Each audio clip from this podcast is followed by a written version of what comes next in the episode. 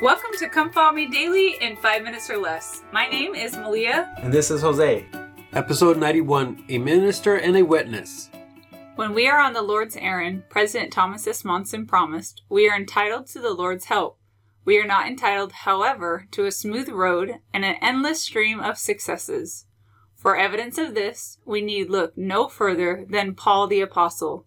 His errand from the Savior was to bear my name before the Gentiles and kings and the children of Israel.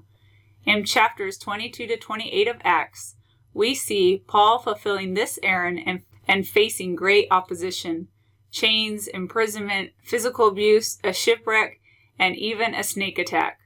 But we also see that Jesus stood by him and said, "Be of good cheer, Paul." Paul's experiences are an inspiring reminder that when the Lord's servants accept his call to go and teach all nations, he will fulfill his promise to them. "Lo, I am with you always, even unto the end of the world." But the Lord said unto him, "Go thy way, for he is a chosen vessel unto me, to bear my name before the Gentiles and kings and the children of Israel." Ananias was likely the leader of the church in Damascus, and he may have been one whom Saul had targeted for arrest. This would explain Ananias' initial reluctance to seek out Saul after the Lord commanded him to do so. Nevertheless, Ananias was obedient to the Lord, and he helped place Saul, a future apostle of the Lord Jesus Christ, on the path of faith and forgiveness. Some have wondered why the Lord would appear to an enemy of the church like Saul, and subsequently call him to his ministry. Elder Bruce R. McConkie explained that this difficulty is resolved by understanding that the Lord's plan of salvation encompasses our premortal life. Saul was foreordained.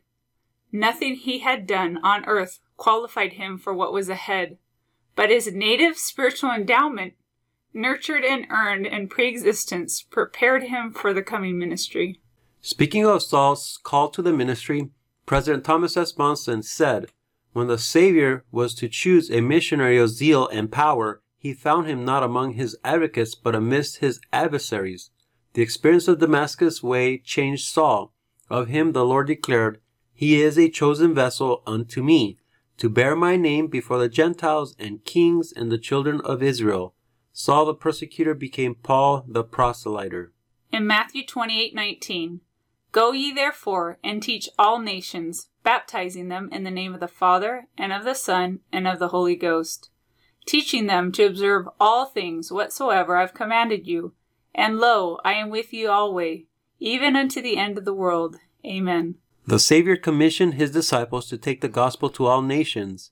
This verse is a culmination of many indications throughout the Gospel of Matthew that the gospel would eventually go forth to the Gentiles.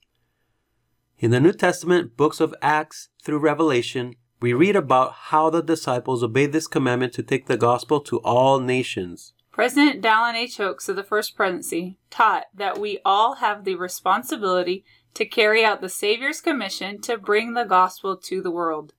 To proclaim the good news of the gospel of Jesus Christ is a fundamental principle of the Christian faith. Three of the gospel writers report this direction by the Savior. Matthew quotes the Savior's command, "Go ye therefore and teach all nations, baptizing them in the name of the Father and of the Son and of the Holy Ghost." Applying the Savior's direction to our day, modern prophets have challenged each of us to share the gospel.